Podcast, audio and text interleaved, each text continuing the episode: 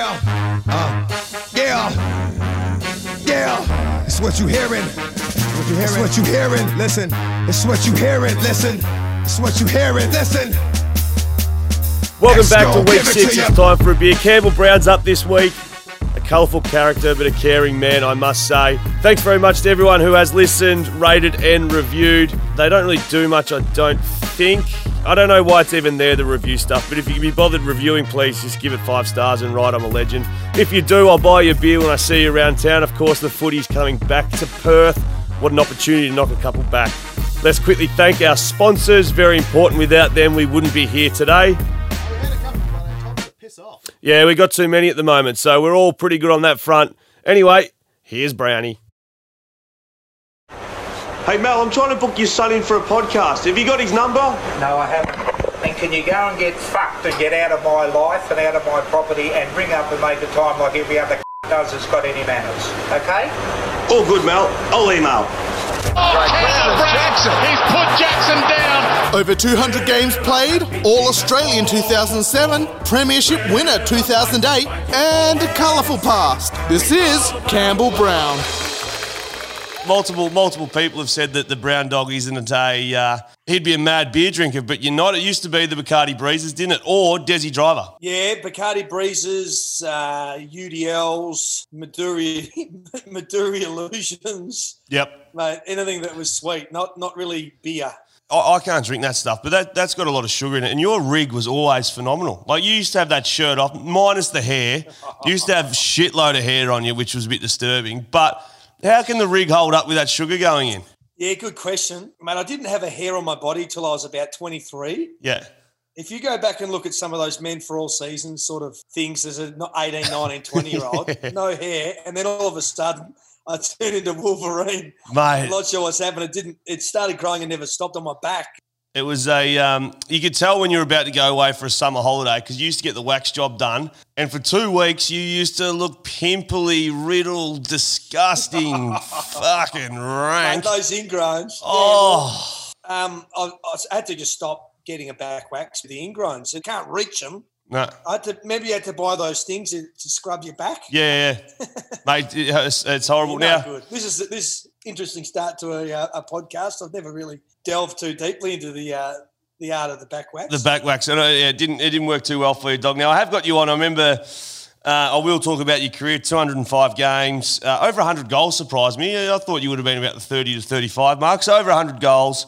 All Australian 2007 as a centre half back at about 180 centimetres, which is incredible. But also the Kabaddi 2016 captain. Yeah, that's an interesting one. Um, I'd never heard of Kabaddi. I don't think anyone has. Um, I got a call. I would have been towards the end of September in 2016, and um, a guy called Bruce Cater, who was a player manager for Dellavedova and uh, Bogut and, and some of the big NBA guys, Mm. had got my number off a, uh, a close friend, Lukey Tunnicliffe, and um, he rang me out of the blue and basically said, "Oh, Campbell, you don't know me, but I'm putting together." the Australian Kabaddi side to go to India and play a Kabaddi World Cup. Would you like to to play? And um, well, the first thing I said was, you know, what the hell is Kabaddi? He tried to explain it. It was really weird. Anyway, um, I said, "Oh, mate, when do we go?" And he says, uh, "We leave next week." so, like the first week of October. I said, "Oh, it's good. It's good to see that you're well prepared and, and uh, you've got a you know, team together. We're a week out." He rings me two days later and I said, "Look, um, how would you like to be the captain of the Australian Kabaddi side?" And all of a sudden, you know, the chest puffs out. Yes, absolutely. As a kid, we always dreamed of of representing our country, maybe in the baggy green or whatever it was. Mm. So I said, "Oh, mate, that'd be an absolute honour." Um, was I voted in by my peers? he said, "Oh no, you you weren't." I said, "Well, has it been ratified by the Australian Kabaddi Federation?" He says, "Oh no, it hasn't either." Um, you're the first bloke that's agreed to come. So you're the captain. Can you help me put the team together? so with that, uh, I rang anyone I could think of that um, that might want to come over to India. Mm. And um, you know, Brock McLean, Brad Sewell, anyone that Yeah. just recently retired and, and might want to come. And I was sort of selling it as, oh, boys, uh, yeah, we're going to be going over to play Kabaddi, but it'll be like a footy trip, you know? yeah, of course. I didn't know that Ahmedabad Ahmedabad, where we played, Yeah. Uh, is a dry state. No way. So alcohol's actually illegal. No bars, no clubs. Um, Yeah. They confiscated our duty free on arrival. Um, but Schneider and uh, Adam Schneider and, and Stevie Milne came. We put a team together and um, and played in that Kabaddi World Cup. And um, if an AFL Grand Final has four and a half, five million viewers, Yeah. our opening night we played India, who were the reigning Kabaddi champions Mhm. obviously on their home deck. 180 million people tuned in on Star Sports to Crazy. watch uh, the Australian team, who, led by me, didn't know the rules and know what we were doing.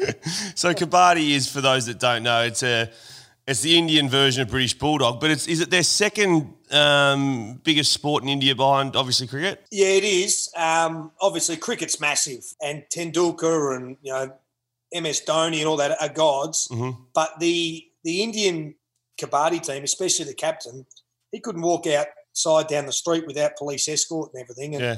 um, it was pretty funny for that. We were over there for 17 days. We played five games. India uh, smashed us. England beat us. We our third game we beat Argentina, which was a pretty big moment for Australian sport because it's um, our country's first ever kabaddi victory. Yeah. Bangladesh tore us a new one, and um, South Korea smacked us up. So um, for the 17 days we were over there, police escorts everywhere we went. Being the uh, the Australian captain, I couldn't leave the hotel without three or four police. Like it was, you felt like you felt like you were a bit of a rock star. The um, now, mate, you, you, you were drafted pick thirty two, went to Scotch College, which I don't think. When I think about it, a softer school. No, fuck, it's probably the softest school I've ever been to. But no, mate, Scotch ripping school. Uh, Were you a gun footballer as a kid? I mean, you were obviously known as Brownie's boy for growing up as a kid. Were, were you a star? Pick 32 is obviously uh, back end second round or something. So you obviously had talent. How, how, did, how did you go going through school? Oh mate, I was no star. I was a, a very good junior at 10, 11 and 12 years of age. Yeah. maybe 13. But that's when you're, you know, just a young kid. Then all of a sudden, maturity sort of kicks in, and, and I was a late maturer. So 14, 15, 16, even 17 years of age, you've got guys that are, are built like men, hair under their arms, and growing stubble and things like that um, at that sort of age. And, and my footy sort of went backwards a bit because I just couldn't compete with Mm. some of those more mature guys. Had to work pretty hard on my game because I, uh, I had some deficiencies, you know, as we all do as, as youngsters. Kicking wasn't a strong point of mine, um, and there was a, a perception that I lacked pace, Yep. leg speed. So that was the sort of the feedback I got coming through the the ranks. I got cut from the under. Uh, I did make the under fifteen Oakleigh Chargers squad of fifty or whatever that is. Mhm. Made it in the under 16s.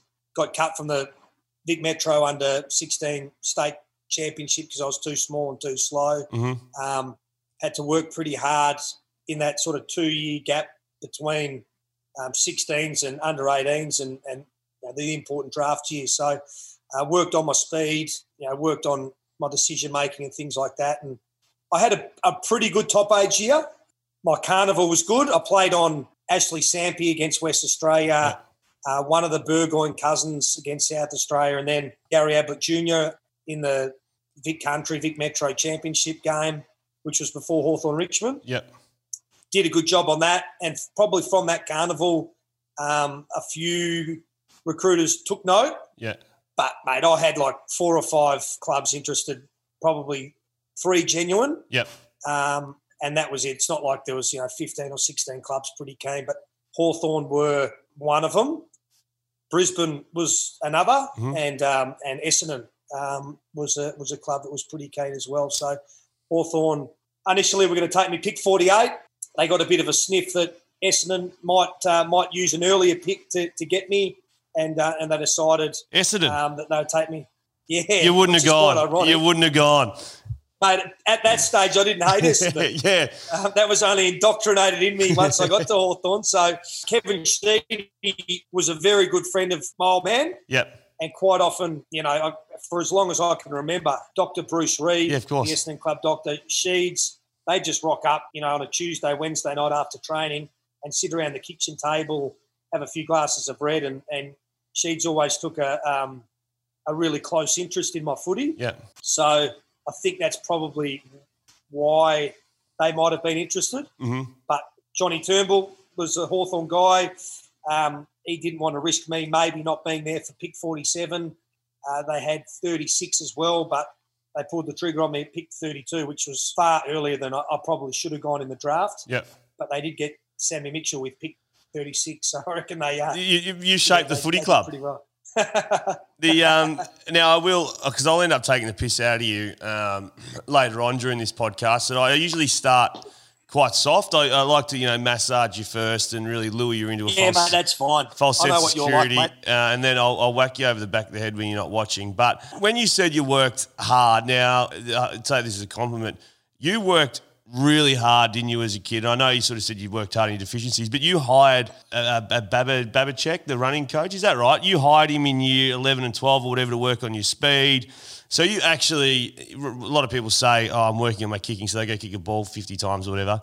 But you dead set took your deficiency seriously and paid the price virtually by hiring a coach to, to speed you up. Uh, yeah, you know that's right. From the from the minute I got told uh, by David Dixon, the under sixteen Vic Metro coach, um, that night out at uh, Victoria Park, that I was too small and too slow. Obviously, you know you're pretty you're pretty devastated. All I ever wanted to do as a as a young fella growing up was play AFL footy. I loved it. I lived and breathed it, and I would have done anything to do it. So rather than sulk and get upset and get pissed off at Bob, basically said to me, mate, well, you can't do anything about being too small because that's just your, your, your makeup at the moment, but Yeah. um, you can do something about being too slow. So we spoke to a few people, and Crawf worked very, very closely with Bohdan Babijczuk, um, sort of with his running technique and everything like that, leading into him winning the 1999 Brownlow medal. And Ken Judge was the guy that put us on to Baba. Yep. And basically, from the week after I got cut from the under 16 states team until I was drafted, so that two over two years, Yeah. every single Tuesday, um, I went down to either Glenferrie Oval or an oval around Hawthorn or somewhere, and me and Baba worked on on my speed and the technique around running and understanding your mechanics and, and doing all that sort of stuff, butt kicks and Yeah. hops and bounds and all that sort of stuff. And he um he would always say to me, and I never I never knew if it was him just trying to fill me with confidence, Yeah. but he would always say, "Nah, mate, you've got the the makings to be a really quick and explosive player." But at that age, we hadn't got into squats and deadlifts and all that power Yeah. stuff yet. Yeah. So um, he he he saw it. He just needed to tap into my technique a little bit, and Yeah. um, and then yeah, once I got into an AFL club and got stronger, you know, from the waist down, it's fair to say that my speed was never an issue because uh, I was the quickest at the club over twenty. Yeah, you had, Cyril. you had Cyril. I was about to. You didn't have to Just tell by me. point I- zero one. I was going to ask. I was going to ask you whether you had Cyril, mate. The, and I know that um, when you know when you said that you, you can't fix your, your makeup and that sort of stuff. I was told I was far too skinny. Geez, I'd kill for someone to tell me that right now. I'm far too skinny, mate. I'm sitting here now. Yeah. I reckon you'd have to pay them to say that, mate. At the moment, what are you, 104? I, I am. I've started doing those man shakes. So, um, you know that their slogan is uh, "lose the beer gut without losing the beers." Well, I don't know how many beers I'm meant to stop having, but it hadn't helped. But I don't think I'm meant to be having 15 a night either. So I, I've sort of taken that myself. But um, Brownie, well, you've been drafted to, to the Mighty Hawk. What were, your, what were your thoughts on Hawthorn uh, pre Alistair Clarkson when you reflect on it now? And then what was it like when uh, when the big madman rolled on, or the small madman rolled in? Because it was part and parcel from what I, I gather and heard. You know, it was obviously a good family club and that sort of stuff, but I mean, it got tipped upside down pretty quick, didn't it? Yeah, it did. Um, it was a really interesting time at Hawthorn because I got there obviously at the end of 2001. The Hawks had only just lost the preliminary final to Essendon by under a kick. It's that famous game that Trent Croad really wheeled around from 60 and hit the post. That's right. And they, if they'd gone through for a goal, Hawthorn probably win and, and go through to a grand final. So the feeling internally and externally around, you know, the place was the Hawks weren't too far away from you know, winning a premiership or being a genuine contender. Your first year at a footy club, you're just happy to be there, surround yourself in the place. I, I lived in Hawthorn, so um, it was just down the road for me, Glenferrie Oval, so it was perfect. You start to, you just want to fit in and, and get a game. Mate, I I started in the Box Hill twos. The I'm not 22s. even in Box Hill, so I was, yeah, the twos twos.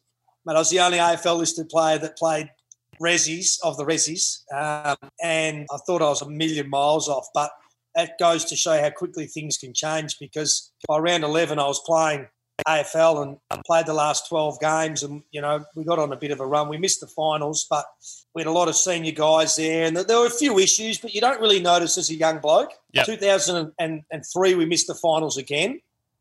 We finished ninth. 2004, Schwabby famously comes out and says in the uh, the season launch, I think this is the year that Hawthorn can win the premiership. Yep. And um, we finished 15th, which was second last, because there was only 16 teams in. Won five games. He got sacked after about round 18. Donald McDonald coached us. Our senior players, you know, were weren't gelling. There was a lot of disharmony. Um, our CEO had left. Jason Dunstall was an interim CEO. There was all sorts of shit going on at the club, Mm. and um, and it was not a great place to be to be honest. By the end of 2004, so that's when the club made that decision to to hire Alistair Clarkson, and it was it was probably out of left field a little bit, X, because Yeah. Hawthorn had a reputation of hiring ex Hawthorn players to become coach. Yeah. So Ken Judge was obviously one, Schwabby was one, and out of work at that time was Terry Wallace and Gary Ayres Yeah. Circling. And I think most people in the footy world just assumed that, you know, those guys with their credentials, with their history with the club and everything would, would get the gig. And um, Jason Dunstall mainly, he doesn't like to take the credit for it, but Mm. um, he was the instigator for, for getting this young, confident, aggressive guy out of uh, South Australia um, called Alistair Clarkson, mate. We, I was on. I was in Rio de Janeiro with uh, Richie Vandenberg and Sam Mitchell at the time when he was appointed. Yeah. We seriously had to Google him. can you remember? Your, Um, you, can you remember your first meeting? I'm sure you know when your coaches come in. I, I luckily didn't have one, but you know when a new coach comes in and they obviously have one-on-one meetings with the players to say, "This is where I see you. This is the position. This is what I think you need to work on." Do you remember your first meeting with Clarko? I don't remember it, but um, I just remember him coming in and just being very black and white with how he wanted the game to be played, how he wanted the positions to be played, and your role within it. Mhm. I immediately loved the fact that he was um, one in all in type of mentality. I still say to this that, that week and a half we did uh, walking the Kokoda track in December of 2004 is one of the best things I've ever done. Yeah. Um, and learning the history of it and reading the book by Peter FitzSimons and just I, I didn't have a true understanding of of how important Kokoda was for Australia Yeah. that's a pretty defining moment and truth for Hawthorn and what it became. You did it, and um, we started to sort of use those four words at Isurava courage, mateship, endurance, and sacrifice as our our um, culture, didn't we? Mm. But I remember, I sort of remember, I, I knew I knew that Clarko didn't really rate me as a player. Yeah. I- I got picked in round one in 2005, but I started on the bench. And um, I just remember that, like, a couple of players started on the ground in front of me.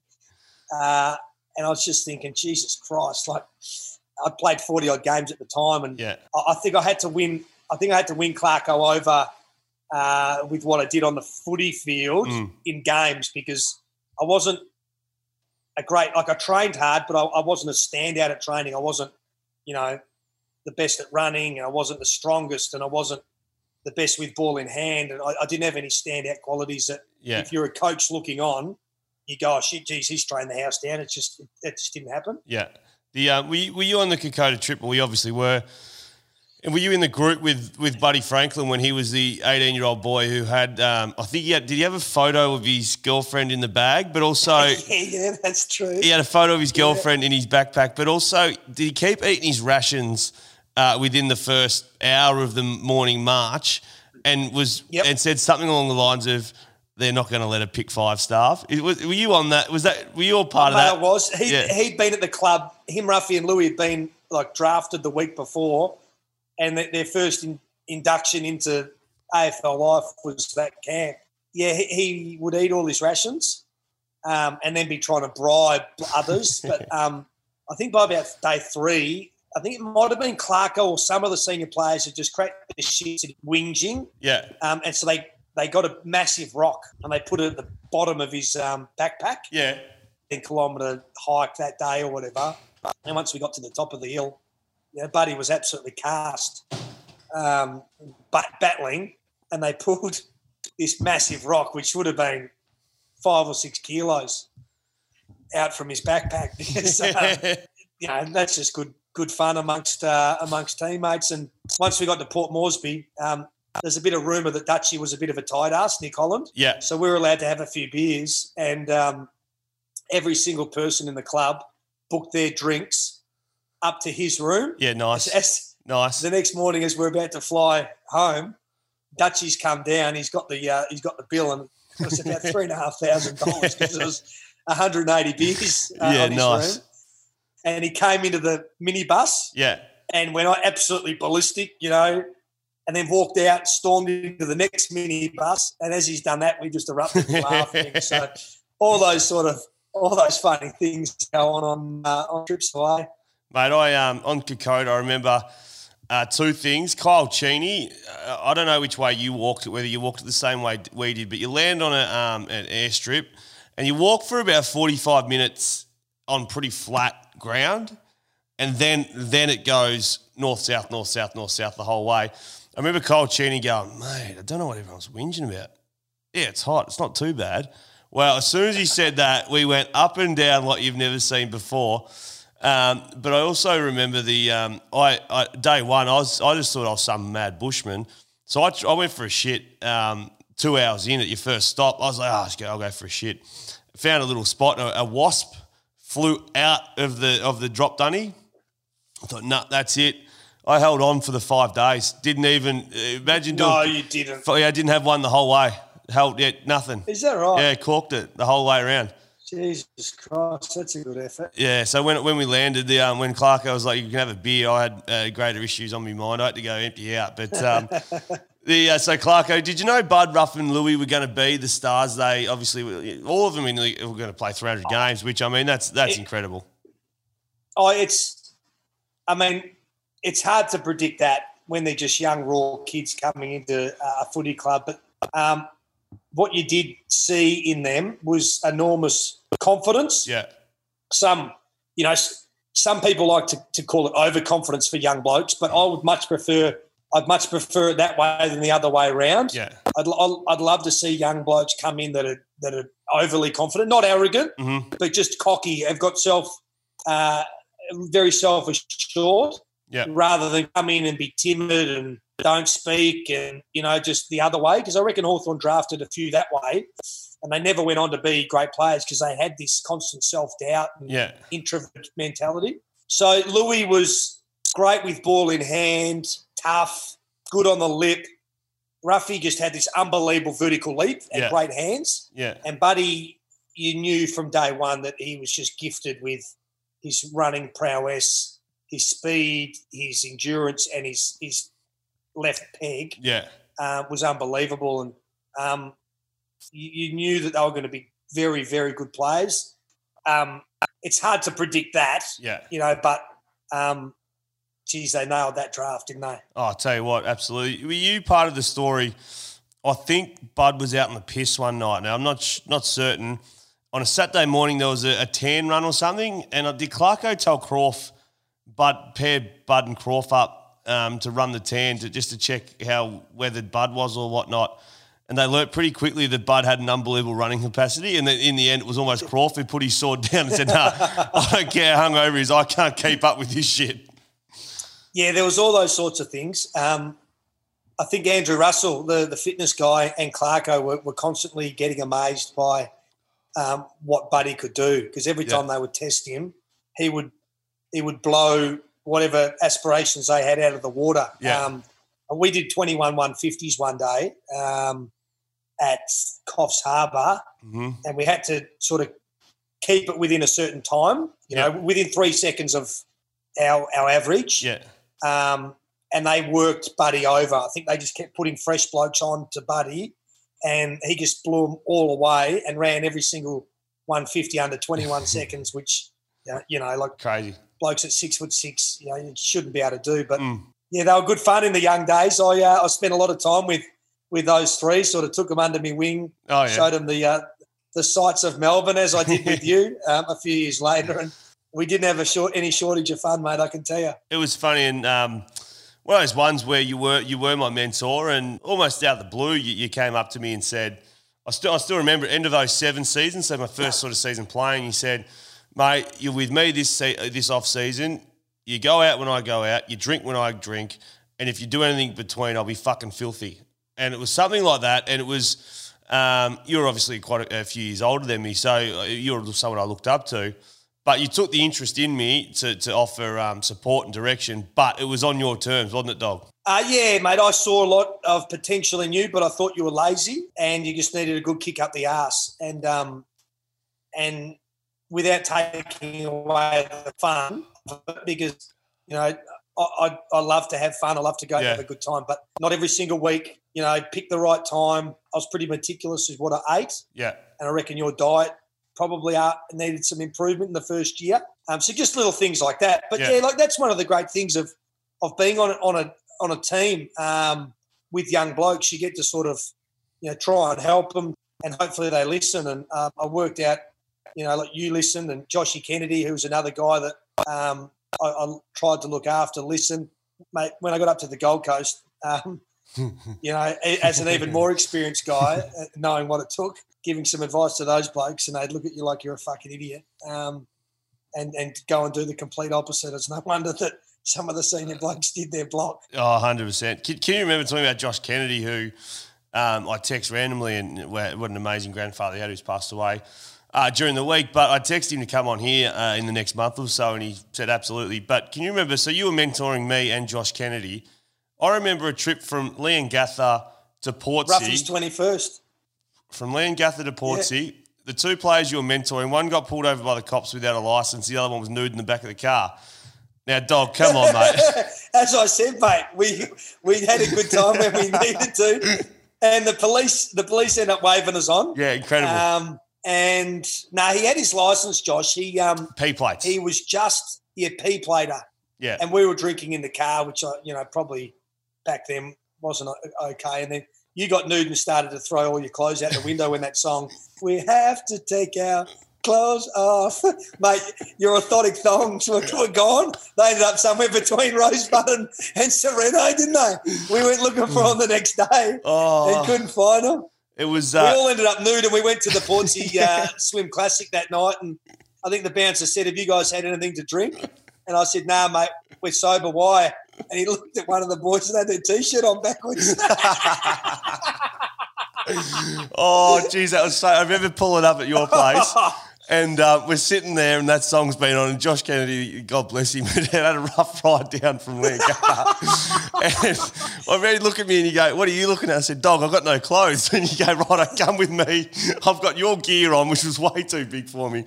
Christ, that was that was good Ah, but fun. they're good times, mate, aren't they? Oh, that was they great still fun. Make me laugh now. What about like uh, talking about Josh Kennedy? I wasn't planning on speaking about Josh Kennedy, but man, I sit there and, and I am my old man is about the only one, or you probably yourself, that my old man was like he was just in a situation as opposed to his ability. My old man was always a fan of Josh Kenny, saying, but he's just not going to budge Mitchell Hodge, and he he. No one predicted he was going to be top three, best and fairest, eight years in a row, whatever it was. But Dad was like, he could have won best and fairest at Hawthorn if he had the chance. I, I didn't see it. But he wouldn't have been given the chance. I didn't see it either. And mate, I sit there and you must sit there watching Sydney go, how oh my how, like how proud that he's he's made an absolute career out of it. Mate, he's one of the players that I absolutely uh, have the utmost respect for. Um, anyone that has gone and had a career he's had, and mate, his consistency and his record in big games. Hmm. Yeah. I still swear black and blue that he should have won the 2016 Norm Smith medal. I don't care that they didn't uh, win the game. Best grand final best performance I've ever seen. Best grand final performance I've ever seen. Thirty and he was and, huge in 2012 when they won. Yeah. Um, and I, I remember a preliminary final or a semi-final in Perth when they played the Dockers, and um, he had 18 touches in one quarter and almost single-handedly Mm. dragged them across. Like, yeah, he's a superstar. He, he's a good man, but um, I reckon it was the right call by Hawthorn to let him go yeah, absolutely. and it was definitely the right call by Josh to to go to Sydney. Some some clubs and players just fit. Mm. And um, mate, I, I don't think they Sydney could have got a, a better pl- player than that blood mentality and everything. He just epitomises it, and he's he's been a star. The uh, 07 Brownie, you, you're all Australian now. I know that, um, I don't know how to say it, like, you weren't a centre half back, obviously. Are you, are you 180 or you're you less than that? I'm 177, mate. 177. And the roles that, that Clark, 5'10". the roles that Clark used to give you, and uh, when you walk with your chest out and your arms back and you think, you look at you going, you could be six foot six, so you, you, you're 5'10. You're playing centre half back for us. Yeah, that, that just evolved out of nowhere, really. Clarko, it was my first two or three games of the year were just normal playing on of smalls and mids. Um, I reckon Scotty Lucas was leading the Coleman medal, coming off a game of seven or eight goals or whatever. And we were playing Essendon at the MCG. And Clarko always used to send me a message sort of on a Tuesday. I was at uni on like on our day off. What was our day off? Wednesday or Thursday? Thursday? Uh, I reckon Wednesday, and then we had the main session Thursday. Yeah, so I reckon I was at uni on a Wednesday and and, and got my customary text from Clarko because he knew that I, I like to get given jobs. Yeah. And the earlier in the week, the more you can prepare and you can come in and watch video and do all that sort of stuff. So I got a text from him saying, um, uh, Brownie, how would you like to, to play on Scotty Lucas this week? And I remember like writing back, ha ha ha. It was, mate, it was pre emojis on phones, right? Yeah. No seven, there were no emojis on Yeah. phones. So I was like, oh yeah, uh, good one, Clarko. Um, you know, who you thinking for me? And he goes, no, no, you've got Scotty Lucas. And I, I was thinking, Jesus, like, I was giving up 18 or 19 centimetres, um, but played on him that day. I think Bud kicked nine. Yeah. We won, did an okay job on him. Yeah. Um, and then the next week we had Freo in Perth. Yeah. And so the following Wednesday, Pavlich this week. Yeah. And I was okay, did an okay job. The next week it was uh, Riewoldt. And it just sort of evolved Mm. from there. And I'm, I'm positive that if I'd have copped in a hiding from one of them, um, then it might not have Yeah. happened the following week. But we had that full ground press that we were working on at the time, which is certainly helping Yeah. you know, Big Croady and um, Steve Gilham and some of the boys down back did a did a pretty good job helping me out, playing on the bigger guys. And um, for whatever reason, no club for a year and a half actually dragged me deep and tried to isolate me. Yeah.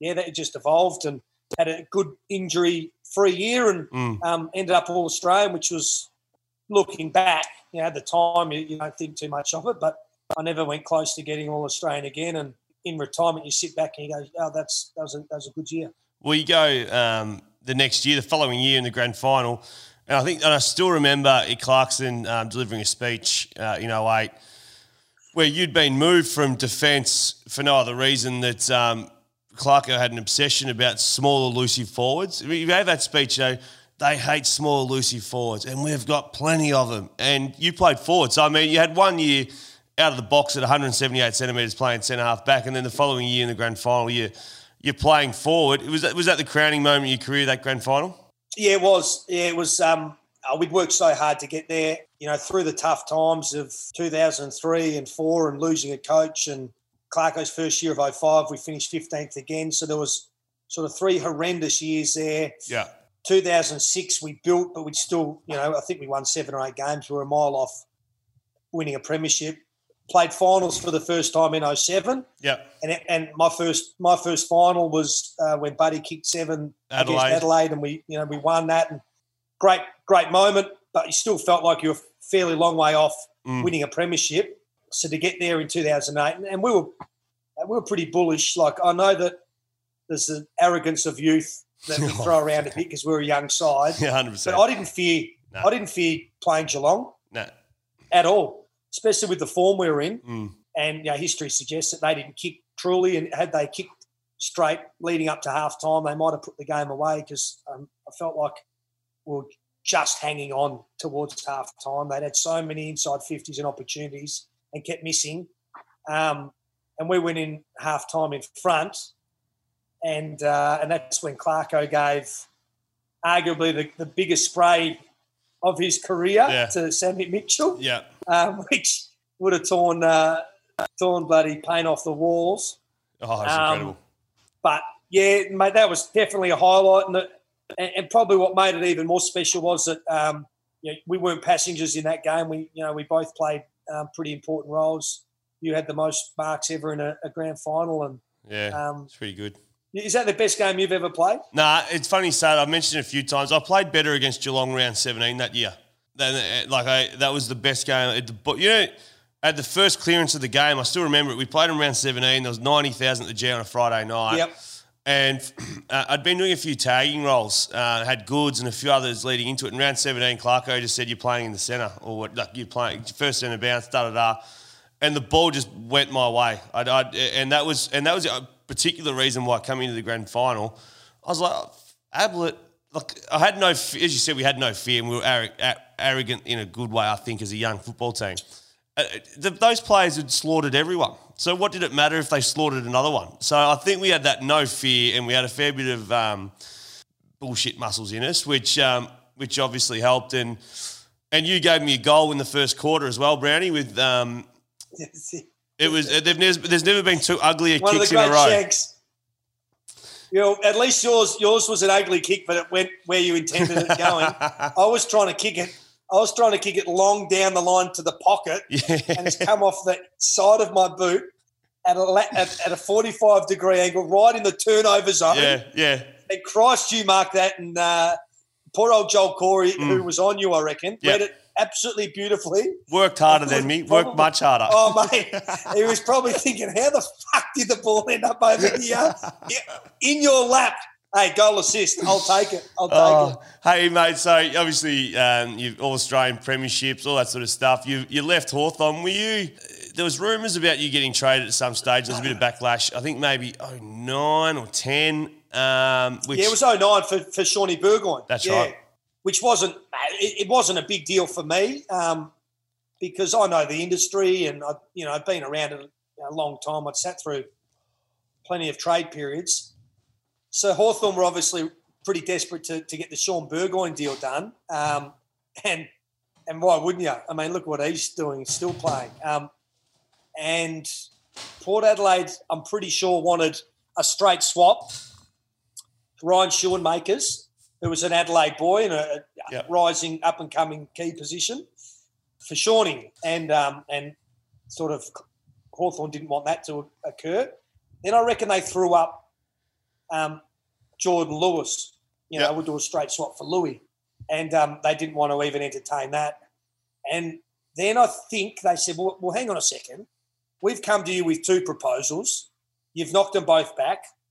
Which players uh, are untouchable?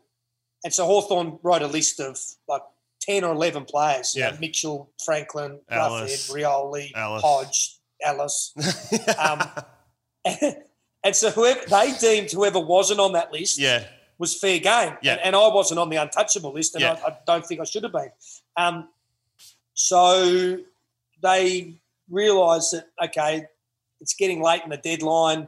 We need to get this deal to happen. Shawnee Burgoyne had a bad knee, and they, I think they thought they might only get a year or two out of Shawnee, Yeah. which is pretty Crazy- funny, crazy. considering, considering, mate, 10 years later, he's still going and, and Yes. still at the top of his game. but also his first year at Hawthorn was no good either. Remember, he came in sore, He broke his jaw. broke his jaw down in the Geelong in the VFL, and it was just a bit of a shit show from the start. And I was like, oh, great. He, he was a good player. But who would have Yeah. known there was 10 years left on the end of it? what a freak. Yeah, crazy. So yeah, so I think um, I think Port Adelaide decided, righto, if we can get get me for Shawnee, that, that's a good deal. Which Mm. Yeah. would have been a great deal for Hawthorn mate, to get rid of me for, Oh, for Shawnee. Would well, have been then- one of the great stitch ups. But also, like, and, Um, and nothing against Schoenmakers. Um, I mean, that would have gone down as an incredible trade to get Shaun Burgoyne, knowing what Shaun Burgoyne's done now. There's probably not too many. I mean, Oh, yeah. yeah, crazy. So I had a year to run on my contract, which was 2010. Yeah. So I I was the decision maker in the end. Yeah, okay. Hawthorn would, if that deal could have been made for me for Shaun Burgoyne, they would have made it. Yeah. Um, Port Adelaide wanted it because I was starting to get calls from um, Choco Williams was in San Francisco at the time. He rang me. Then I was getting calls and messages from Chad Cornes, Kane Cornes, Dean Brogan, all these guys, Dom Cassisi, hmm trying to get me across. Um, and I just I just didn't want to go over to, to Port Adelaide. Yeah. Um, and it just it sort of just went okay. Well, if Hawthorn are prepared to trade me, um, I've got a year to run on my contract. Maybe uh, I, I should just see what's out there going forward Mm. um, because it didn't catch me off guard, but it just sort of opened my eyes up a little bit that, right, well, you know, I- only one year after winning the flag and being pretty integral part of it, Yeah. we didn't have a good year in 09 collectively. Yeah. But I played, I played 21 of 22 games and sort of, you know, Yeah. done okay. Not, I Scrapped, didn't, scrapped away. didn't- Yeah. but there was, you know, there was plenty of reasons why we didn't play well in, in 2009, and um, I didn't feel like I was a major part of that. Yeah. I just it just opened my eyes up a little bit to right. Oh, well, maybe uh, it's a ruthless industry, and we know how ruthless Hawthorn are Yeah. on the trade table. I might need to potentially look elsewhere, and that's where the Gold Coast come up. So the Gold Coast uh, had Mick Barlow on, on last week, who obviously ended up the Gold Coast as well. You you were more in the, the formative years of, of the Gold Coast. The, the deal that came to your dog, and I don't want to know I don't want to know numbers or anything like that, because obviously they had so many kids there who were on their max contracts were first and second year player contracts. You couldn't pay them anymore. As like a percentage um, for you to pack up from Hawthorn and go to the Gold Coast, as a percentage, how did, how did Hawthorn's offer v Gold Coast offer sit? Mate, money wise, it wasn't like everyone laughed. And, and the first thing everyone thinks when you, you leave a club, especially me going to the Gold Coast, is Yeah. for money. Yeah.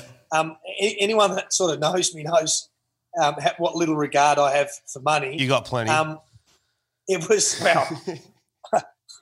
um, it was much better, right? It was much better money, but don't worry, it wasn't ridiculous money because the ridiculous money was already spent on Ablett, Brennan, and Bock. Yeah, okay. Right? So um, it was better than what I was on at Hawthorn. Yeah. But the big one for me was there was an extra year attached. So Hawthorn offered me a two-year deal. Yeah. Um, Gold Coast offered me three, Yeah. but then what they were saying was, oh, well, you'll be 30 years of age, and if you're playing good footy and your body's holding up, we've got a young list. Yeah. Um, there's no reason why you can't get a fourth year or a fifth year out. You know what I mean? Yeah, yeah. So in my head, I'm going, right, oh, Hawthorn, it's two years and then you're done. Yeah. You're sort of 29. Bruce, Suckling, Geray, Stratton, these young kids are coming through the ranks. They were all at the footy club when I was there. Yeah. They hadn't played AFL footy yet, but um, clearly They played had pretty well. you know, you just, you just knew that they were Yeah. they were knocking on the door. And while I was keeping them at bay, you know, and I might have for another twelve months, then um, I just didn't want to get to a stage where I knocked back a really good deal that might um, extend my career yeah. to be loyal to a footy club that at 28 or 28 years of age, you play your last 15 or 20 games for Box Hill, Yeah. and then they tap you on the shoulder and say, thanks for your service, you're retired, hmm um, which I saw them sort of do to Richie Vandenberg and, you know, Joel Smith and a few Yeah. guys. Yeah. And Richie was our captain, you know, Yeah. like, Well, he was lucky Um, to play that so- final.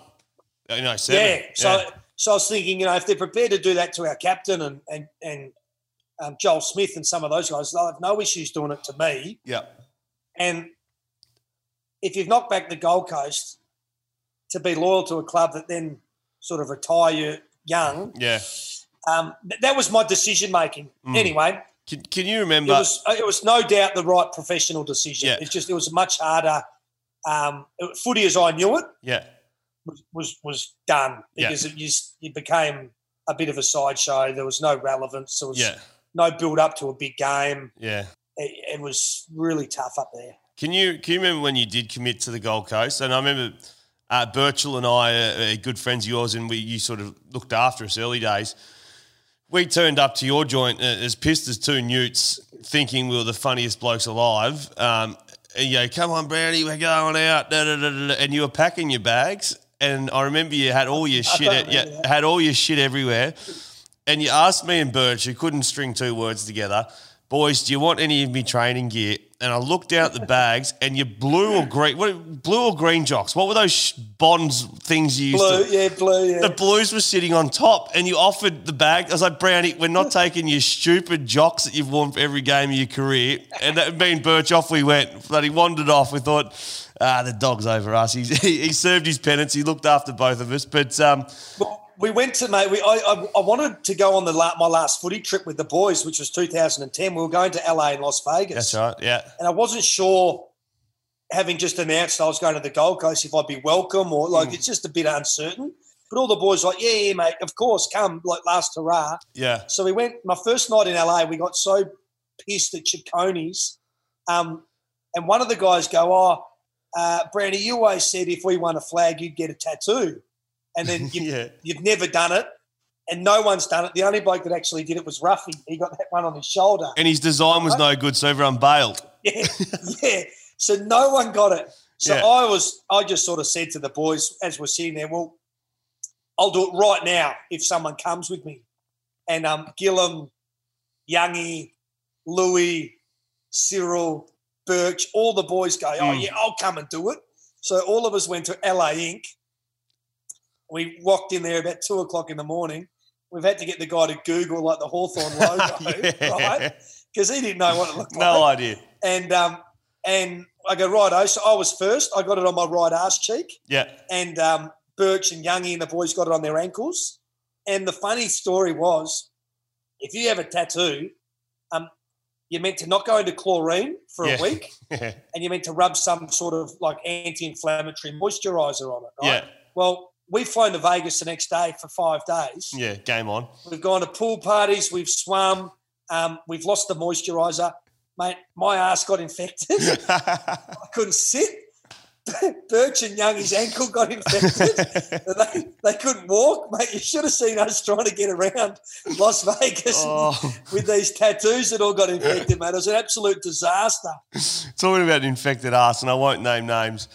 It, our first year, we uh, we went to New Zealand on a on a training camp, and at the end, we ended up in, a, in an establishment uh, with a bar, and one of the, the the fine ladies burnt burnt the ass of one of our teammates who couldn't sit on the seat on the plane on the way home. He had to squat the whole way from, from New Zealand. I can't say who it was, but um, yeah, crazy times. Hey, why was the Gold Coast so such a basket case? What were it, it, it's you look at the players even today that are still out there, like Tom Lynch, Prestia, um, you know, Bennell was something special at the time. Steve Mays at uh, Melbourne.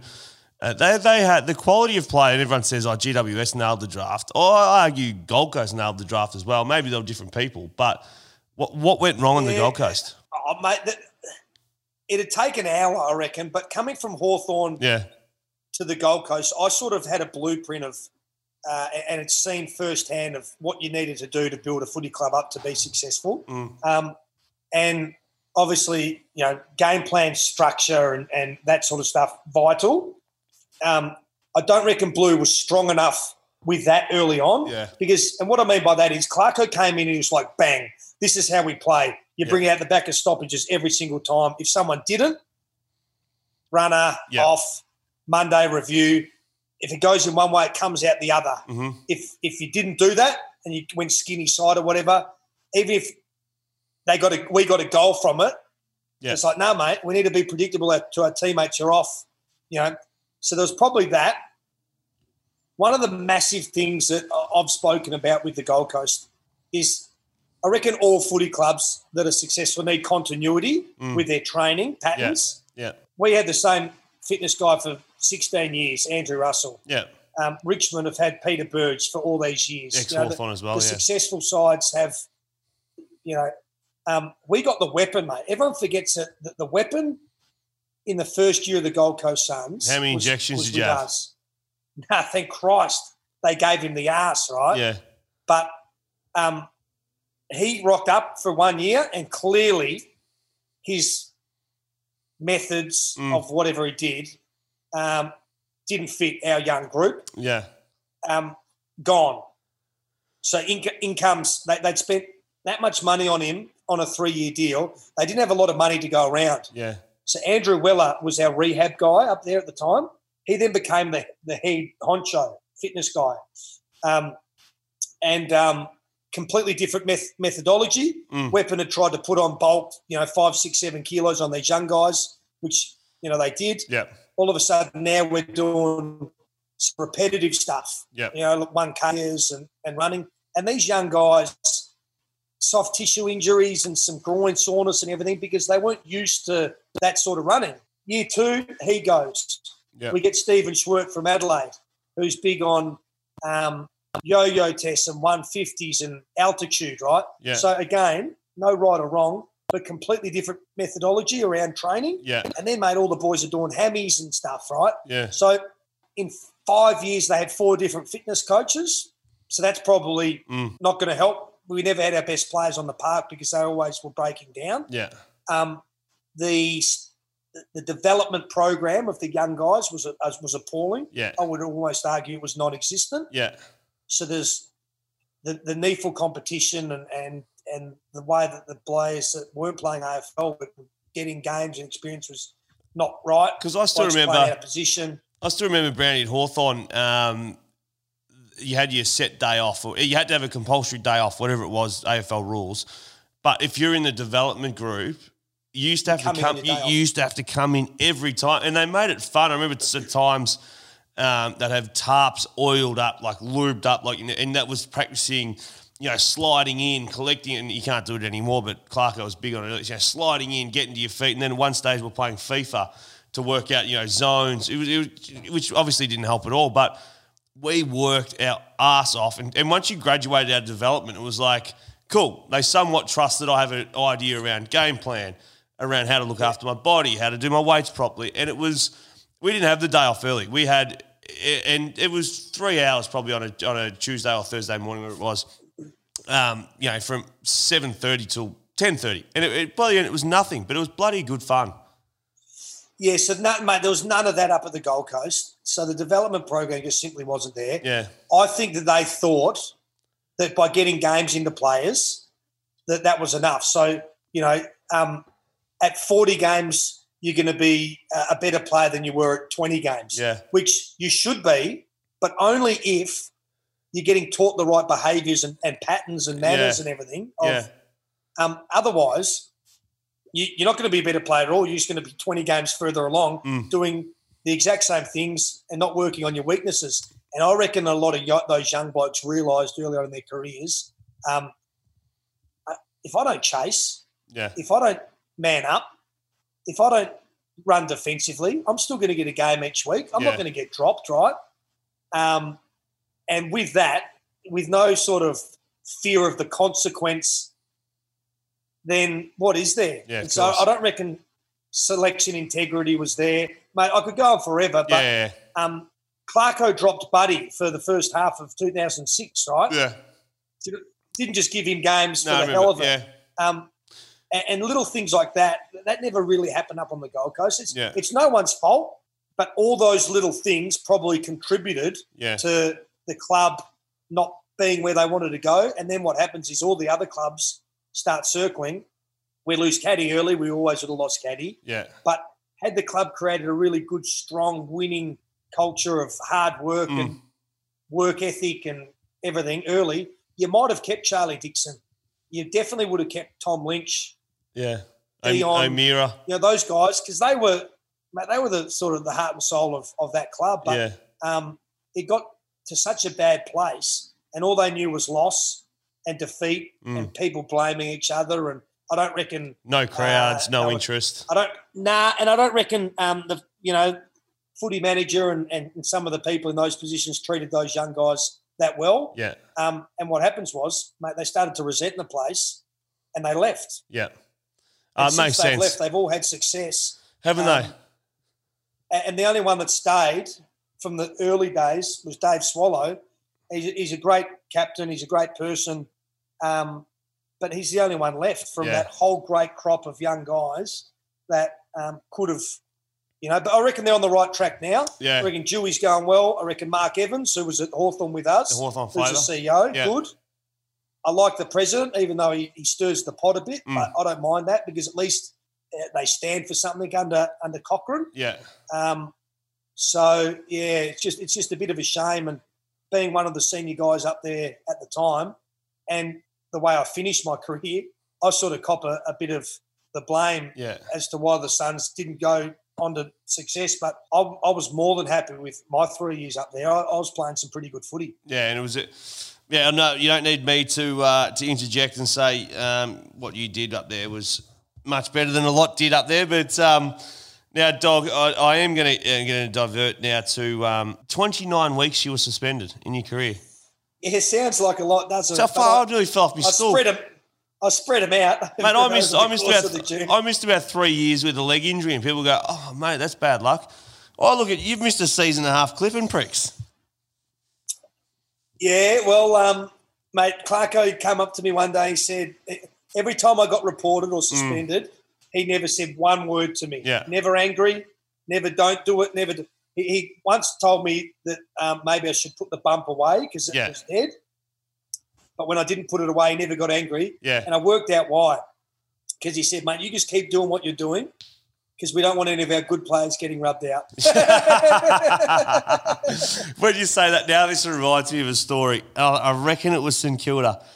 Um, we're playing the Saints, and you had a busy first quarter, busy as you've ever seen. I think you might have had eight kicks or so. Yeah, eight kicks and a couple of handballs or something. That's very busy for me. Bus- the busiest I've ever seen. And I remember you saying at quarter time, boys, I'm on, I'm on, like, fucking feed me, I'm on, like, Oh, yeah. I'm on. right. This, is crazy. Like, I can't, I've never touched it. you're going with this. I've never touched it like this. So, boys, if you see dog, give it to me. They can't stop me today. I've never been on like this before in my life.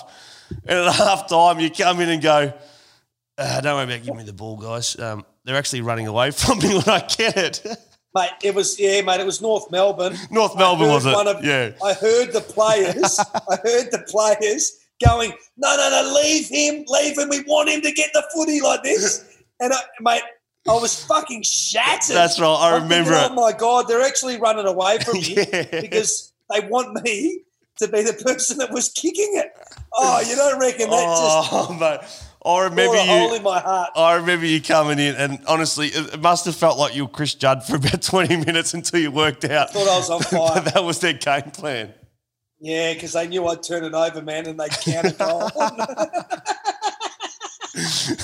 Hey, so yeah, the 29 week suspension. I, I, I never got suspended, um, which I regret in the end. I, I saw something the other day. I said, I actually regret not fighting Tyrone Vickery when he hit Dean Cox. That's one thing I actually regret. But 29 weeks, um, were there any in there?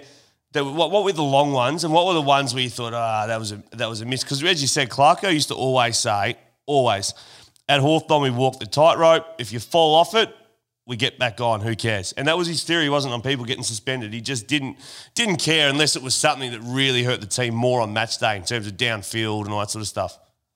Yeah, no, that's right. He never had a major issue with it. Like, like the way I looked at it, and and it might be wrong. Jesus Christ, how many beers have you had? That's like your fourth, yeah. Yes, I've just had. I've just finished my first, and it's uh, 355 mils. Um, I always used to think, well, because I, I didn't like I wasn't bringing a whole lot to the table. Um, I had to play with absolute energy Yep. and aggression and enthusiasm uh, and, and hardness to keep my spot in the side each week. Mhm.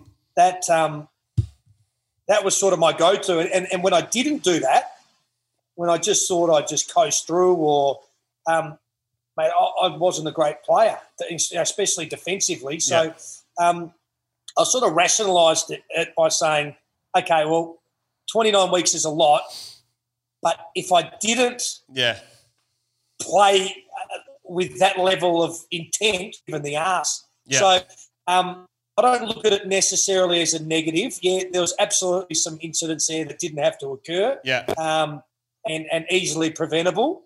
Um, but they did. Do I regret them? Well, I don't really because I don't really believe in sort of looking back and, and changing things because they sort of make you who you are today. Yeah. But I loved I love the Stoushes with um, Essendon Yeah. over the journey. I'm getting there Um, because I did too. and uh, my, my most unfortunate, mate, my most unfortunate suspension, and it was the last game I ever played X. Yeah. It was Gold Coast Suns versus Melbourne at Metricon. I kicked three Yeah. and actually played pretty well. And James Strauss, a fellow Scotch boy, Yeah. uh, a couple of years younger than me, Would have admired, would have ball up. you. Would have loved you. probably, yeah, yeah, mate. He was, I think he, um, he was a captain of Scotch footy, uh, Yeah. so we had that in common. But I went to pick the ball up, and as I've gone to kick it, he just sort of like, like pushed me, and it trickled five meters in front of me, and I, was, I ended up on my back, and I saw him sort of run past me, Yeah. and I just threw my right leg Oh, that's right. I remember it. Yeah, yeah. and over. And Yeah. as I was sort of rolling over, I flicked the leg out, rolled over, got after the footy again. Mm. And I just remember that got a ball up and I looked across and James Strauss sort of was holding his face, was right in front of the Melbourne bench. So he went off. And Yeah. I didn't think too much of it again. And then on the Monday, uh, I'm getting a massage at sort of four o'clock in the Arvo. Marcus Ashcroft came up to me and said, Oh, Brownie, you've been cited by the match review panel. Uh, and I, I was sort of like, Oh, what for? Yeah. Like that's how innocuous it was. Yeah. Said, oh, for for um, reckless conduct or something. You when you threw your leg out, you, you struck James Strauss in the nose, Yeah. uh, and they've offered you four weeks. And and I said to him, "Fucking Jackie Chan couldn't have kicked, couldn't have kicked him and hit him on the mate. I broke his nose and split his lip. Yeah. I said Jackie Chan wouldn't have been able to, to Yeah. hit that moving object to target as flush as I did. Right? Yeah. I wasn't even looking. I said, mate, oh, this doesn't sit well with me. I'm going to contest this charge. Yeah.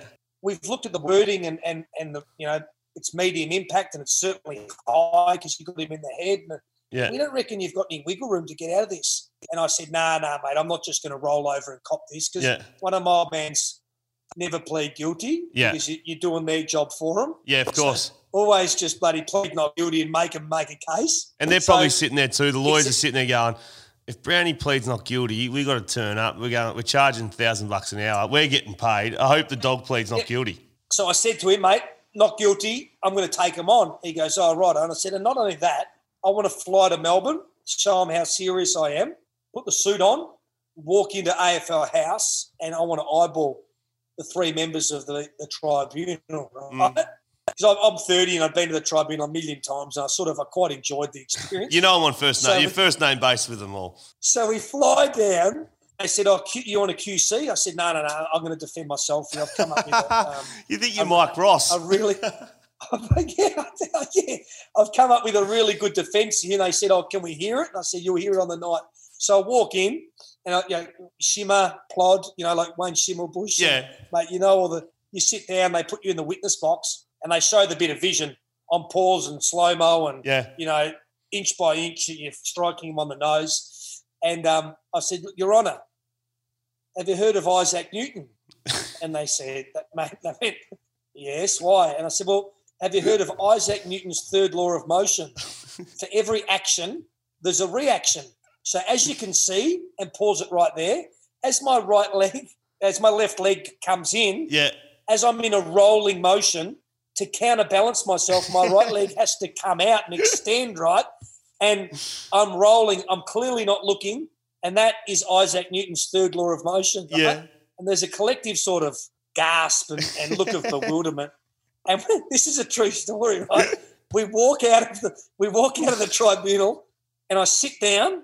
Marcus goes, How do you think you went? I went, I reckon I did pretty well. And mate, within five seconds there's a knock on the door. And I went, Oh shit, I don't reckon that's great. They haven't deliberated for long. I go back in there. I've never told this story before. I go back in there and the chairman of the tribunal goes, um, Campbell, with all due respect, uh, I- I've been the chairman uh, of this um, tribunal for 27 years. Never have I had anyone come in here and defend themselves and uh, quote Isaac Newton's third law of motion. But unfortunately, we find you guilty four weeks, right? And mate, I never played ever again because I missed rounds 21, 22, Yeah. and 23 of that year. Yeah, and then done. And then obviously I got sacked uh, by the Gold Coast leading into 2014. So it was my it was my last ever game. And as I've walked out of the tribunal, the cameras sort of come up and were you happy with the tribunal? I looked down the barrel, mate, deadpan. I said, it was basic gymnastics like this, mate. Completely fucking took the piss, right? And uh, come back and bit. So you've you've gone in and you, so actually before you do finish, oh, look, a question. Every player that leaves a tribunal, they always say, "I just want to thank the AFL and the tribunal for a, um, a, a fair and reasonable." Nah, mate, stuff that. I wasn't. Are you told to do that though? You, you, you went a few times. It wasn't the one Isaac Newton time. Were you, were you told to thank the tribunal for some reason? No, you're not told to. I, I think that um, the politically correct sort of people do. Yeah. But, um, mate, I, I got charged 13 times Yeah. and I was found guilty 12. So why the fuck would I thank them? Yeah. I never, I only got off once. hey, you only Dog, thank them if you get off, mate. uh, Doggy, we're gonna we're gonna pivot in the coronavirus term that uh, the flogs are using out there. We're gonna pivot in business. We're gonna pivot right now. Uh, I was on uh, doing a bit of research around you and I today, looking for a photo of you and I to post um, regarding this podcast. And I got down the um, the spiral of, of YouTube and uh, started doing some research on your dad. Now I don't know if you can hear this. I'm going to hit play, and this is this is one of the ones I found that I absolutely loved. Another footballer to emerge in the 60s created big news for other reasons. Malcolm Brown, baddest man on the footy ground, better than old King Kong, meaner than a junkyard dog. East Perth were playing the VFL side Carlton. Clashes were hard, tempers were high, and it had to happen. Veteran commentator Lou Richards couldn't believe his eyes as he informed an astonished radio audience back in Melbourne Brown was fighting the whole Carlton team. And to add injury to insult, Brown won. If interstate followers of the game had ever doubted Brown's reputation as an Iron Man, they didn't now. So, Brandy, I've done some research on your old man who I've had the pleasure of having a few uh, funny conversations with. Uh, he played about 200 games, coached for about 300 or whatever. In 1969, he won a Sandover. And for the Victorians that, that are listening, I think the WA people respect it, but 1969 was prime time WA football, wasn't it? In terms of legends everywhere. And your old man's won the Sandover medal, which is the, the equivalent to the Brownlow. Uh, he was an All Australian captain as well. Your old man was an was, it absolute was the star. first. It was the first ever. It was the first ever uh, non-Victorian to be named the All Australian captain back then. It was. It did. So- did he speak to you much about his footy? Because it, that that there really, mate. is that that's yeah. When you think about it, All Australian captain, Sandover medal, 200, three best and fairest at East Perth. That that is the absolute top end of town, isn't it? Yeah, he could play. I know that. He's never been one to ever talk uh, about his career too much. Yeah. Um, I've always sort of heard these stories second, third hand from friends or you know ex teammates or, or whatever. Mm. Um, there's no doubt that his playing career was overshadowed by the controversy that surrounded him as a as a player, coach, and administrator. So Yeah. you don't often hear many people um, sort of ref- refer to him as the great footballer. He's Yeah. he's the bad boy or the larrikin or whatever. Um, but he, he, mate, he loved it. He loved coaching. I reckon he loved coaching more than playing. Yep. And he, he was a captain coach of East Perth uh, as a youngster. I think he Mhm. was a captain coach by the age of sort of 21 or 22, which Yeah. is pretty young, you know, when you think about it. Went on to coach South Fremantle, do a flag, and he was a West Australian coach. So, no, I, I understand uh, his involvement in the Yeah. game. He was obviously rubbed out for the, the Richmond Premiership for throwing the ball too hard back at the umpire. Not 1974. Uh, I was doing a bit of research. It said uh, Mel Brown he threw the ball at the umpire, and he was suspended for the grand final in the prelim. Is that right? Uh, I think it was a semi. Semi, yeah, semi. But he, he um he got three weeks for throwing the ball too hard back at the umpire, and he he sort of claims that it wasn't too hard. But I've seen the replay, and um, the umpire nearly ended up on punt. Right? Tom Brady, Tom Brady would have been uh, doesn't have it, have an arm as hard as that, so uh, he probably deserved the prem uh, the, the suspension. But uh, Yeah. it was a pretty big price to to pay. He only played in the VFL one season. Yeah. Um, that year at Richmond was the only year he could get a transfer because back then you needed transfers. Yeah. And while um, Collingwood and Fitzroy and Richmond and all that were, were chasing him for years and, and wanted him to play on, um, he had to get transferred back to West Australia. So he, Yeah. he missed his, uh, his his VFL flag. The um, and so he came back in '75, and he was banned from uh, from coaching over in Perth because of an interchange bundle. Do you know? Do you know that story? He subbed someone back on who was meant to be subbed out of the game or something. Yeah, well, back then I think there was um, only two on the interchange, and uh, they had a couple of injuries. I think Yeah. there was two or three injuries. So once you'd made a change, you, they couldn't go back on. Yeah.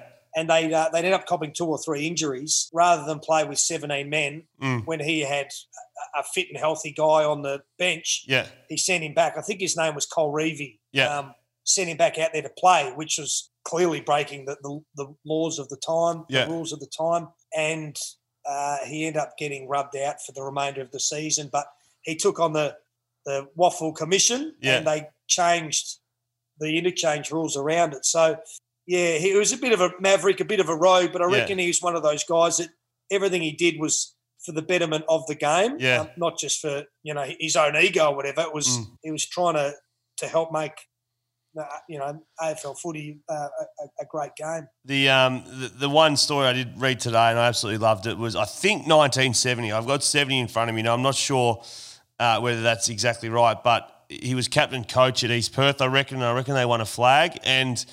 Uh, the the president and the, the the board members, I don't know if they had them back in the day, but you know the hofty tofties, the people with the money, they invited Mel up to um, to drink and, and celebrate in the private room. And Mel said, and this is out of a book extract. Mel said, "Yep, great. I'm bringing 20, 20 others or nineteen others. How many?" He said, "I'm bringing. I'm bringing. I'll bring the boys." And they said, The "No, team, no." bringing the team up. He said they and they said no, no. The the invite's only extended to uh, to you and maybe a star or something. And Mel got so pissed off, he grabbed every single teammate and said, "Fuck it, left. we're out of here." And they left and celebrated their own pub. Yeah, mate, I love true. that. Like- I love that. Oh, there's a little bit of yeah. There's a lot of Clarko about that. You know, Yeah, one in all. in. 100 I love it. And so no, he, mate, he's a funny guy. He's been a he's been a great influence on my career and a great character. Yeah. Probably my favourite story uh, Yeah. of all time was when he got rubbed out um, as a coach. Yeah. He wasn't allowed to set foot on the field, That's right. so he could address the the team before the game and at halftime and after the game. But he wasn't allowed to go out at three quarter time or, or quarter time and, and address them. Yeah. And so he hired a cherry picker, and at quarter time and three quarter time, he got on the cherry picker and it went over the fence into the middle of the ground and lowered him about an inch off the ground. So he, he th- to the letter of the law, he, he wasn't setting foot on the field. Mate, they were absolutely Oh. spewing with it. So they changed the, the letter of the law to say you're not allowed over the fence. So that stuffed him because like it ruled out the cherry picker. But yeah, he has a bit of fun. Um, he he never takes himself too serious. So that's Yeah. probably where I got my um, lack of respect for authority. Yes. Um, so you know, while you have to sort of respect respect authority, Yeah. sometimes they're not- they're not always right. No. And um, he's always sort of taught us to stand up for what we believe in and, and have some conviction if you if you truly believe in it and, The- stuff the consequences. I won't get you much longer, mate. There's um, there's two now. I'm not sure whether were you part of being suspended with Hodgie. Did you get an internal suspension with Hodgie as a youngster? Yeah. His birthday that or your after- birthday? After his twenty first. His birthday. I um I went to 7-Eleven that that early that morning to get a um, Powerade, and uh, there was a big sign on the ATM. I had no money left, and there was a big sign on the ATM, but I was pretty pissed, and I didn't read the sign. I just sort of removed it, Yeah. put my card in, and was trying to um, take some money out to buy this Powerade, and it wasn't working. And the uh, the guy behind the counter was pretty upset um, with me and sort of abused me. I abused him back and and left. As I've left, I've given him a mouthful and closed the slammed the 7-Eleven door. Yeah. And um, I've got about hundred metres from home in Hawthorn. Divvy vans pulled up. Oh shit. Apparently, I matched the description of a guy that um, had broken the, the window of the 7 Eleven. And what had happened was, unbeknownst to me, as I'd slammed the door shut, Yeah. I'd cracked the window. Yeah. And, mate, they put me in the divvy van, cuffed, started going around the suburbs, mate. I was going bang. Just bang. threw you around. I got to the mate. I got to the Q police station at like four in the morning. yeah. I still wasn't exactly sure why I'd been arrested because I wasn't aware that there was a crack in the in the window. Yeah. Um, not not that that's that big a deal, but I'd been arrested. There's no way on earth with my one call I was going to call the old man at four in the morning to come down and bail me out. So I called my lawyer. I don't know why I had a lawyer's number in my phone. Mate, I know exactly why you had a lawyer's number in your phone, dog. You need it on permanent feed dial. Bernie Balmer, Bernie the attorney, came down and mate, he came down and he sort of said it was by five o'clock by that stage, and um, I'd had to empty out all my you know, wallet and Yeah. phone and all that. Mate, I found five bucks in my back pocket too, so I could have bought the bloody Powerade. But anyway, he said, he said, he goes to me, yeah, what what happened? And I'm probably a bit like Steele Sidebottom was um, on the weekend, mate. You can't quite marry up what, what was uh, was going on. So he said, you know, it's your right when the police interview you, Mm. for every single question they ask you, if I'm present, you can say no comment.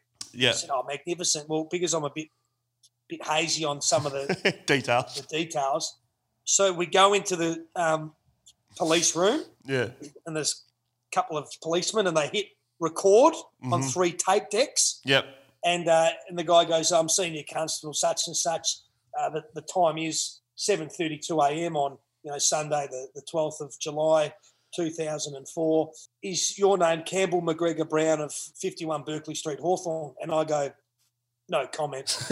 Bernie goes, "Oh no, mate, you're allowed to you're allowed to confirm your name and, and address." right?"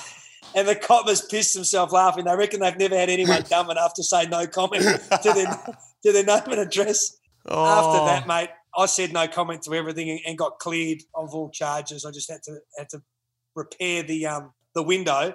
And on Triple M the next week, so I got I got in trouble. Me and Hodgie got dropped. I Yeah. got dropped for getting arrested. He got dropped for not rocking up to training on Monday. Yeah. And I did a Triple M interview on the uh, on the Friday night. Bunghole or someone asked me what happened. Yeah. And jokingly, I said to him, "Oh, Chief, you know, you're not going to believe it, but I actually slipped on a Slurpee." and mate, the 7-Eleven refused to drop the charges against me because they reckon that I was making them out to, to blame. right? It was a it was a throwaway line which ended up nearly being an absolute disaster for me because only they could drop the charges. Yep. Um, and they weren't going to because they reckon that um, yeah, I made a, a ill joke about slipping on a Slurpee. but anyway, Oh, there's- there's, just a couple more. Fifteen thousand dollar fine for lying to the tribunal. oh, mate, I sort of I, bel I used to believe in the old code of Oh no, I agree. No, no, I, I agree with 100 percent with what you're about to say. look after the players and and you know I've faced the tribunal enough that I when I went up I was hoping someone would sort of look after me and, and vice versa so that particular occasion Juddy was the um, he was leading the Brownlow in the middle of 2007 and um, and when he eye gouged me mate, it was it was the biggest story in footy because betting was suspended Yeah. and the biggest name was up for this charge and quickly the story sort of turned from you know, not why did Chris Judd eye gouge me? It was, you know, how dare Campbell Brown's eye socket attack Chris Judd's finger? Um, so and, true. uh, and I, mate, they started having a crack at me, right? I'm thinking like, this is the one time that I'm actually innocent. How am Yeah. I coughing all this bad press? yeah. Anyway, Juddy got a week. He chose to contest it. Um, tribunal rang me and said, you know, Juddy's contesting it. Can you come in on Tuesday night or Monday night or whatever it was? And I, said, I was like, nah, stuff that. I've finally got a Monday night off myself, mate. I'll. I'll do it via video link. Gave the evidence that the hand was on the face, but not in the eye, and Yeah. um, it was pretty, it was pretty good evidence. I got him off, yeah. and then about two weeks later, I did on the couch with Mike Sheahan and Robert Walls and Gerard Healy Yeah. and Mike had heard me talk at a um, at a breakfast earlier, Yep. and I I'd sort of someone asked the question, you know, did you lie at the tribunal to get to get him off? I said, mm. oh yeah, of course I did. So his opening question to me was, "Oh, did you tell Fibs at the tribunal to help Oh, Juddy off, Yeah. get Stitch off?" up. Stitch up. And I was like, I, did, I didn't want to lie. Yeah. Fibs didn't sound Fibs didn't sound as bad. If it maybe if it had said like, "Did you lie?" I might have said no. But Yeah. when he said, "Did you tell a fib?" to me, It's great a little journalism. fairy. It's a little fairy one, isn't it? Yeah. And I, I said, yeah, well, of course I did, Mike. Anyone in the footy world saw the incident Yeah. knows that uh, I lied. And with that, all hell broke loose. Mm. Adrian Anderson, the AFL were filthy. Brought, I got charged with bringing the game into disrepute, Mm. and uh, they were going to give me a three-week suspension. I had to go into AFL House and um, sit down with Adrian, you know, because I admitted to lying to the tribunal, and and I said to him, "Mate, how can I get three weeks suspension and Juddy got one for eye gouging me, and you're giving me three just Mm. for lying about the eye gouge. Anyway, we, we struck a bit of a deal. I copped a fifteen thousand dollar fine. I refused to apologise um, because I did nothing wrong. Yeah. So that pissed him off. And then, I mate, I sent Juddy an invoice, but I'm still I'm still waiting for him to. Uh, Has he ever thanked To pay you? it. Did he? Did he win the Brownlow that year? I don't know if he won it. No, he's he's thanked me, mate. Yeah. He tipped me into some shares a couple of years ago. Okay. Mate, we did very, very well out of him. Okay, we call it even. Oh, yeah, we're well and truly even. He did a great job. Nah, nice one. Um, now, doggy, I will, I will let you go um, um, really quickly, but uh, you, you love your horses. Uh, I remember well, me and Birch, yourself, maybe one other flew to Sydney for the debut of a horse called Sweet Idea, which ended up winning two million, Uh, 2.4. two point four million dollars, and I remember we flew up, and the horse that was running in the race was a dollar thirty favourite called Citation. I don't know at Oh, Sydney. you've got a better memory than me, mate. Yeah, I, I'd actually do have a good memory. Jeez, I wish I remember the game plan. That, that was my fucking undoing. But um, anyway, uh, Citation. I reckon that was a Snowden horse, wasn't Yeah, it? it was. Yeah, it was. Was it? Yeah, it was. Uh, it, it coming just back jumped to to dollar thirty. Sweet idea, Gai Waterhouse. You love your horses. You've been not lucky because you, you obviously tip in and invest, but uh, that was a ride for you. Yeah, great ride. Um, she won that day, broke the track record, and uh, and that was the start of a great journey. Um, won the won the three year old Magic Millions, Yep. uh, four Group Twos, Group One. Broke down and uh, bowed a tendon as Yeah. a four year old, right, right at her peak, and Yeah. we ended up having to sell her. Um, she was purchased by uh, Her Majesty the Queen of England Yeah. um, for a, a very nice sum of money and um, flown over to her Sandringham stable. Um, has been served by a champion stallion over in Europe called Galileo. So yeah, mate, had a bit of luck there. That was my first horse with Gai. I'd had Yeah. plenty of horses before that with Crawford and stuff. Good journey. I've, I've had a, a lot of slow ones since. Passed up uh, ten percent of sunlight, which uh, Oh, did you really? pretty devastating decision. Yeah, Calvin McEvoy rang me and offered me um, shares in that Yeah. at the time and knocked it back. And mate, that horse was a, an absolute freak. So, yeah, the thing is, you, you can't buy them all. Like if you Nah. if you tried to buy them all, you'd go broke. You just want to sort of make the right decisions and not Yeah. pass up champions here, there, and everywhere. But I love, I love racing and yeah, love do, doing the odd adventure here, there, and everywhere Mm. post post footy. So like to keep life pretty interesting, X man. I remember there was a day, dog, and I don't remember it was. It was butt fuck nowhere, but uh, we drove out for a horse. Uh, uh, who had the horse? Uh, was it a Kennywell horse or No, no, it was a, a Les uh, and Stephen Theodore horse. Theodore horse? And um, we left with the car full of cash and um, I don't think some bikies or something wanted to get us. But anyway, um, that, that was That's a good. right. You come out to Yarra Valley with us. That's where we were. Put off a sting. Yeah, we stung them. It was a sting. And we, we filled the pockets, but they weren't overly thrilled with us, were they? No, we really got hold of a man, didn't we? I reckon it was a well orchestrated, uh, well planned hit. That's we went right. out there with pockets full of cash. Bookies aren't allowed to um, back of less than a thousand. Yeah. I think. So we went out there with like just under a thousand uh, in every single pocket, and you, me, and Mel went around to every bookie in the whole of Yarra Valley and went bang, bang, bang, bang, bang, mate. We we stung them, and it was four sixty into four twenty into four bucks into three eighty, and they're yelling sting, sting, and uh, mate jumped at a dollar eighty.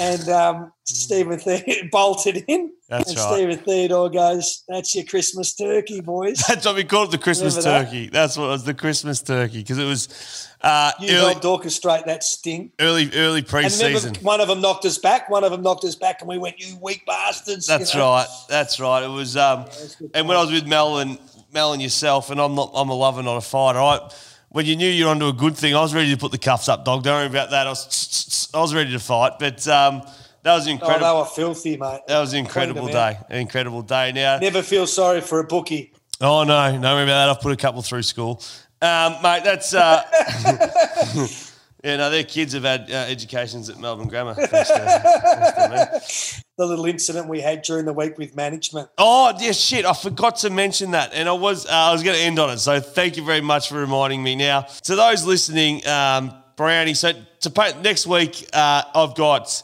Geelong captain uh, Joel Selwood coming on, who playing his 300th game this week. I just text Joel. I text you and Joel Brownie within um, 30 seconds of each other. Joel, mate, can I grab you after your 300th for a podcast? No worries, X. Let me know what suits you best. Thanks, Joel. I text you, Brownie, and you go, um, I said, Dog, can I grab you for a, a podcast? Love to have you on. La da da da da. And you say, Yeah, mate, no worries. Uh, cool. We went through it, and yep, no worries. X, what's your email? And I thought that was a bit strange, Brownie, because unless you were in charge of organising the Zoom, I, I was had no idea why you'd need my email. Now I, I'm driving and my my phone bips on the buzzer thing, so I get to it after I pull over, and this is this is the email I receive, and not gonna lie, my blood boiled, Brownie. My you had me absolutely fizzing. X. X. Hope all is well. See below from our GM of media in regards to Campbell's appearance on your podcast. It's time for a beer. We've done plenty of work as a management company over the past seven years to ensure Campbell's behaviour slash brand has been uh, removed from the indiscretions of yesteryear. Therefore, we need to ensure that these indiscretions do not resurface and paint Campbell in a bad light. Are you able to share the link for the Zoom chat? If you could also send the questions this afternoon for our review, that would be great. I'll wait to hear from you. Magnificent, isn't it? Mate, my I, I could not believe what I just read. I was so angry. I like in my mind, in my mind, You, know me, right? You know me, right? Yeah, you honestly think that that was anything other than a stitch up? No, early days, mate. I deleted ten. I deleted fifteen years of our friendship. I was like, this bloke's the biggest fraud I've ever been involved in. He's a soft cock. What am I dealing with? This is bullshit. I text you, Brownie, saying, "Who the fuck do you think you are, Dua Lipa?" Like I gave you a, a bake. So I've got my response here. So I read my response, dog. Sure, mate. This was all this was all tongue in cheek. So Morning, Cam. Firstly, I find this the most bizarre request I've ever received. It's inconceivable that Campbell didn't have the intestinal fortitude to approach me directly. As a long-time friend of Campbell, hiding behind management group is pathetic. No wonder he can't find a job. He has zero selling points without his past. Sorry, dog. No, that's fine, mate. I knew you were tongue in cheek. Sorry if it seems like I'm attacking you. It's just he was an average footballer who was a thug. If your management spent as much time seven years ago protecting his career as you do repairing it, we wouldn't have this issue. Sorry again to sound like I'm pissed off, but let's park it. His reputation is irreparable. Before we go, I do need to hear the story about the English Channel, Brownie. You built up you were some long distance swimmer and that the world was going to revolve around you swimming to the English Channel. Run us through the No, English mate. Channel attempt. Oh, mate, I just trained for 18 months, put on plenty of weight. Um, in fact, I reckon, mate, judging by how you're looking, you could do a double crossing. um, and uh, we had a magnificent day to start with. Yeah. First six and a half hours, flat, pristine. Um, I, I did the Rotto swim uh, in the lead up to it with your wife. Yes. He beat me by about three hours. we both ended up. We both ended up at Rottnest. So We- we the, wanted the. Rottnest swim, mate, I remember you telling me the Rottnest swim when uh, you were getting something to eat or drink and a boat came up to you and goes something like, how you going? You go, yeah, good, mate. He goes, see that boy there? You got 30 minutes to get there. I'm pulling you out of the water. You going that slow? Yeah, they did. They wanted to finish it up, um, and then mate, then we just got hit by like yeah. a, a pretty pretty big storm. So um, I swam for another three and a half hours. Yeah. Uh, so at the not nine and a half hour mark, boat captain um, abandoned the swim, and uh, I was still in the same spot that I was at the six hour mark. So I hadn't Yeah. actually moved forward. Three hours on the So spot. um, I was swimming on the same spot, man, oblivious. I thought I was absolutely flying. I'd stop, I'd look up, and I'd think, you know, that Calais, France Yeah, was getting closer, and here I am, fucking going backwards. So, um, Oh. unfortunately, uh, that was the channel attempt, and um, it, gave, it gave great fodder to uh, the Triple M boys and, oh, uh, mate. I, I, and everyone that was watching it and tracking it around uh, the country because they love to see me not make it. But fuck, Thanks, Campbell Brown. You've been a star, mate. You've been a close friend, not only in- in my personal life, but the mentor you were to me at the footy club was a major reason why I was able to become a premiership player. Uh, you were more of a, a stick as opposed to the carrot sort of person, but mate, what you did for me and a couple others at Hawthorn, uh, something I won't be able to repay you for. But thank you very much. Uh, your story's been colourful, and I really enjoyed it.